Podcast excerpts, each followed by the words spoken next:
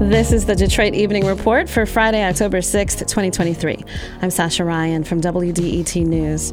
UAW President Shawn Fain says negotiations between the union and automakers are progressing, and so there will be no new strike targets this week. He says Ford, General Motors, and Stellantis have all moved to improve wages, job security, and cost of living allowances for workers, and to end two tier systems that allow new and temporary workers to receive poorer pay and benefits benefits.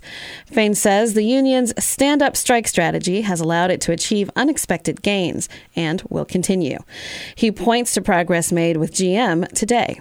GM has now agreed in writing to place their electric battery manufacturing under our National Master Agreement. 25,000 members of the United Auto Workers are on strike in the auto industry. Members of Blue Cross Blue Shield are also on strike. Detroit casino workers who are UAW members voted last week to authorize a strike if their contract negotiations don't go well. Detroit will host Black Tech Weekend next week. This is the first abbreviated version of the National Black Tech Week event.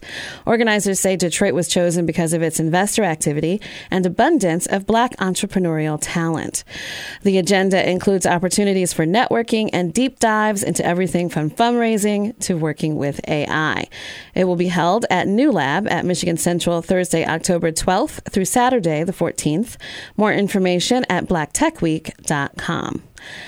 Detroit's Office of Budget will be holding a series of forums to get community input on how the city should spend its money. City officials will share an overview of the proposed 2025 budget in all seven city council districts and take comments from residents. The District 2 Virtual Budget Priorities Forum is Tuesday, October 10th at 6 p.m. Residents can join via Zoom at cityofdetroit.zoom.us with the meeting ID 858 9056 5831. The Detroit Harvest Fest and Food Truck Rally is this weekend.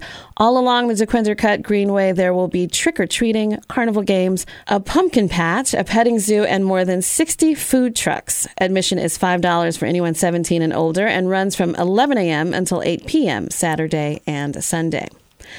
Ballet Folklorico de Detroit will perform in the Detroit Film Theater at the Detroit Institute of Arts Saturday. The performance features dances from many different regions of Mexico performed by local dancers. Tickets are $8 for children 6 and up, 18 for adults, and free for kids 5 and under.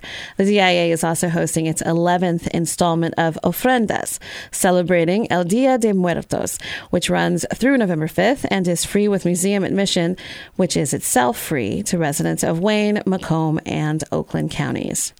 The annual Japan Festival hosted by the Japan Business Society of Detroit is Sunday from 1 to 4 p.m. at Novi High School. Admission is free. And last but not least, the city will broadcast the Lions game at Spirit Plaza Sunday. That's free. There will be food trucks and games. It starts at noon. Let's go, Lions.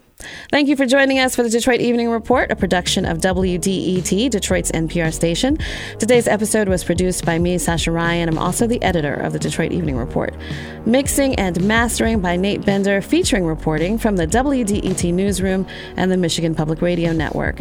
Our news director is Jerome Vaughn. Technical director and music by Sam Bobian. David Lyons is our podcast manager, and our digital manager is Dave Kim. As always, if there's something in your neighborhood you think we should know about, drop us a line at Detroit Evening Report at WDET.org. I'm Sasha Ryan, WDET News. We'll see you Monday.